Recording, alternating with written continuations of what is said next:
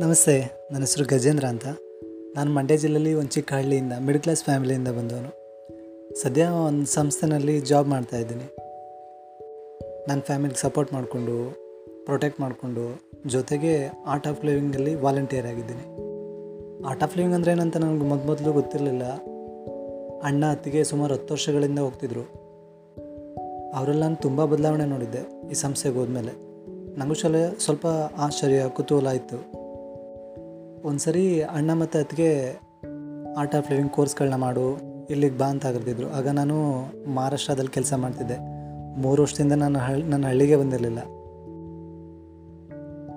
ಕುತೂಹಲದಿಂದ art of Living ಅಂದರೆ ಏನು, ಯಾವ ಸಂಸ್ಥೆ ಇದು ಅಂತ ವೆಬ್ಸೈಟ್ಗಳು, ಗೂಗಲು, ಯೂಟ್ಯೂಬು, ಫೆ ಎಫ್ ಬಿ ನೋಡೋಕ್ಕೆ ಶುರು ಮಾಡಿದೆ. ಶ್ರೀ ಶ್ರೀ ರವಿಶಂಕರ್ ಗುರೂಜಿ ಯಾರು, ಎಲ್ಲಿಯವರು, ಏನು ಓದಿದ್ದಾರೆ, ಏನು ಕೆಲಸ ಮಾಡ್ತಾರೆ, ಈ ಸಂಸ್ಥೆ ಉದ್ದೇಶ ಏನು ಅಂತ ತಿಳ್ಕೊಂಡೆ. ಅಷ್ಟೇ ಅಲ್ಲ, ಅದರಲ್ಲಿ ಕೆಲವೊಬ್ಬರು ಈ ಸಂಸ್ಥೆಗೆ ಬಂದಮೇಲೆ ಏನೇನು ಬದಲಾಯಿತು, ಅದರಲ್ಲೂ ಸುದರ್ಶ ಕ್ರಿಯೆ ಮಾಡಿದ್ಮೇಲೆ ಕೆಲವರು ಹೇಳ್ತಿದ್ರು ನನಗೆ ದೊಡ್ಡ ಹೆಲ್ತ್ ಪ್ರಾಬ್ಲಮ್ ಇತ್ತು ಸಾಲ್ವ್ ಆಯಿತು ಅನ್ನೋರು. ಕೆಲವೊಬ್ಬರು ನನಗೆ ಫೈನಾನ್ಸಿಯಲಿ ಎಕನಾಮಿಕಲಿ ಹಣಕಾಸಿನಲ್ಲಿ ತುಂಬ ಡೆವಲಪ್ ಆಯಿತು, ತುಂಬ ತಿಳ್ಕೊಂಡೆ ಅಂತ ಅಂತಿದ್ರು. ಅವ್ರ ಮುಖದಲ್ಲಿ ತುಂಬ ನಗು ಇರ್ತಿತ್ತು, ತುಂಬ ಖುಷಿ ಇರ್ತಿತ್ತು. ಮತ್ತಿನ್ನು ಕೆಲವರು, ನಾನು ಬೆಸ್ಟ್ ಲೈಫ್ನ ಲೀಡ್ ಮಾಡ್ತಿದ್ದೀನಿ ಅಂತಿದ್ರು.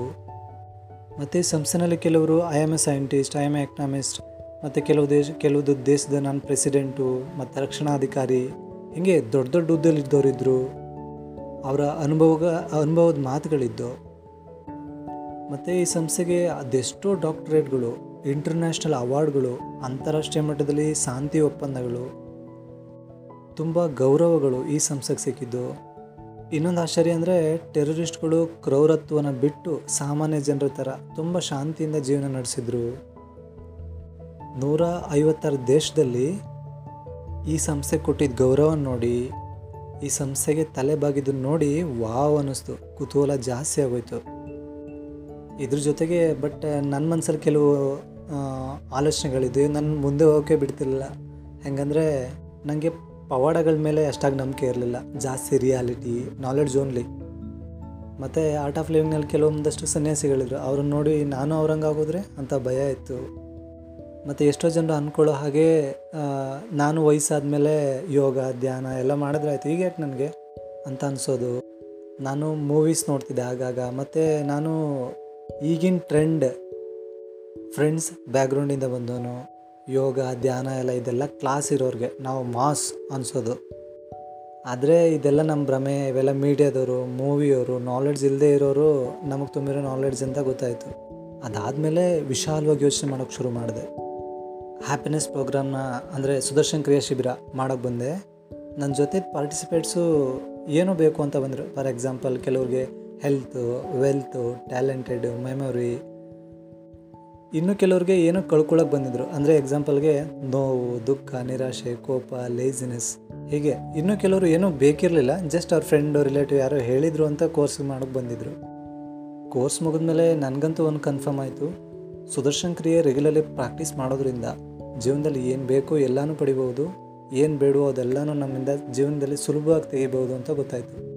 ಈಗ ನಾನು ಎರಡೂವರೆ ವರ್ಷದಿಂದ ಈ ಸುದರ್ಶನ್ ಕ್ರಿಯೆನ ಪ್ರಾಕ್ಟೀಸ್ ಮಾಡ್ತಾ ಈಗ ನನ್ನ ಮನಸ್ಥಿತಿ ಹೇಗಿದೆ ಗೊತ್ತಾ? ತುಂಬ ಗ್ರೇಟ್ ಫೀಲಿಂಗ್, ತುಂಬ ಖುಷಿ. ನನ್ನನ್ನು ಯಾವುದೇ ಫೀಲಿಂಗ್ಸ್ ನೋಗಳು ಬಾಧಿಸೋದಿಲ್ಲ ತಕ್ಷಣ ಹೊರಗೆ ಬಂದುಬಿಡ್ತೀನಿ ನಾನು. ಮೊದಲಿಗಿಂತ ತುಂಬ ಚುರುಕಾಗಿದ್ದೀನಿ ಆ್ಯಕ್ಟಿವ್ ಇದ್ದೀನಿ.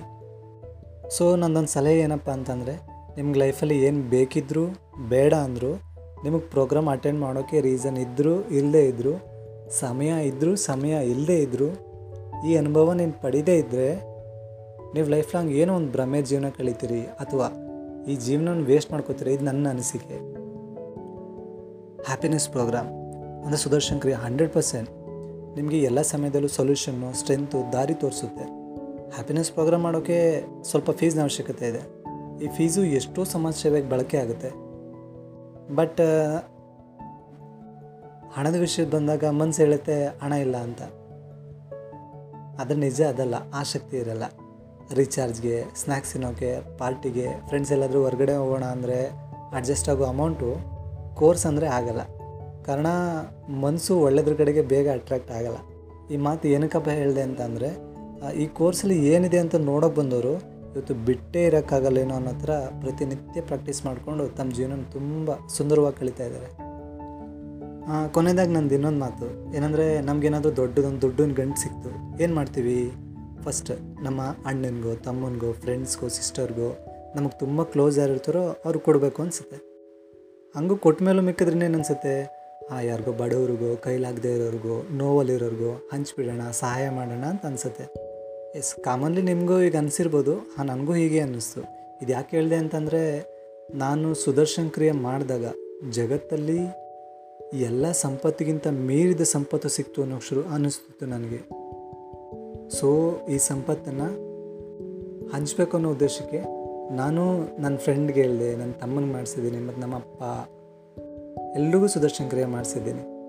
ಈಗ ಇದಿಷ್ಟೆಲ್ಲ ಆದ್ರೂ ಈ ಸಂತೋಷನ ಪ್ರತಿಯೊಬ್ಬರಿಗೂ ಹಂಚ್ಬೇಕನ್ಸುತ್ತೆ ನನ್ನ ಮನಸ್ಸಲ್ಲಿ ಆನಂದದ ಖಜಾನೇ ಇದೆಯೇನೋ ಅಂತ ಅನಿಸುತ್ತೆ. ಪ್ರತಿಯೊಬ್ಬ ಮನುಷ್ಯನಿಗೂ ಆ ವ್ಯಕ್ತಿ ಎಷ್ಟು ನಂಬಿಕೆ ನಿರ್ಧಾರ, ಸರಿಯಾದ ನಿರ್ಧಾರ ಮಾಡ್ತಾನೋ ಅಷ್ಟೇ ಅವ್ರಿಗೆ ಜಗತ್ತಲ್ಲಿ ರಿಸಲ್ಟ್ ಕೊಡೋದು ಅವ್ರಿಗೆ ಫಲ ಸಿಗೋದು.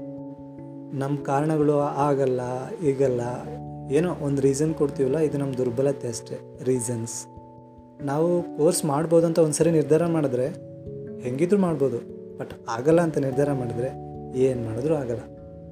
ಸೊ ಈ ಕೋರ್ಸ್ ಬಗ್ಗೆ ನಿಮ್ಗೆ ಯಾರು ಹೇಳಿದಾರೋ, ಅವ್ರಿಗೆ ಥ್ಯಾಂಕ್ಸ್ ಹೇಳಿ. ಯಾಕಂದರೆ ಜಗತ್ತಿನ ಬೆಸ್ಟ್ ದಾರಿನ ನಿಮಗೆ ತೋರಿಸಿದ್ದಾರೆ ಜೊತೆಯಲ್ಲಿ ಸಾಗೋಕೆ. ಬನ್ನಿ, ಈ ಅನುಭವನ ನೀವು ಪಡ್ಕೊಳ್ಳಿ, ಶಿಬಿರನ ಅನುಭವಿಸಿರಿ. ಒಳ್ಳೆ ಕ್ವಾಲಿಟಿ ಬೆಸ್ಟ್ ಲೈಫ್ ಲೀಡ್ ಮಾಡೋಣ. ನಮಸ್ತೆ. ಜೈ ಗುರುದೇವ್.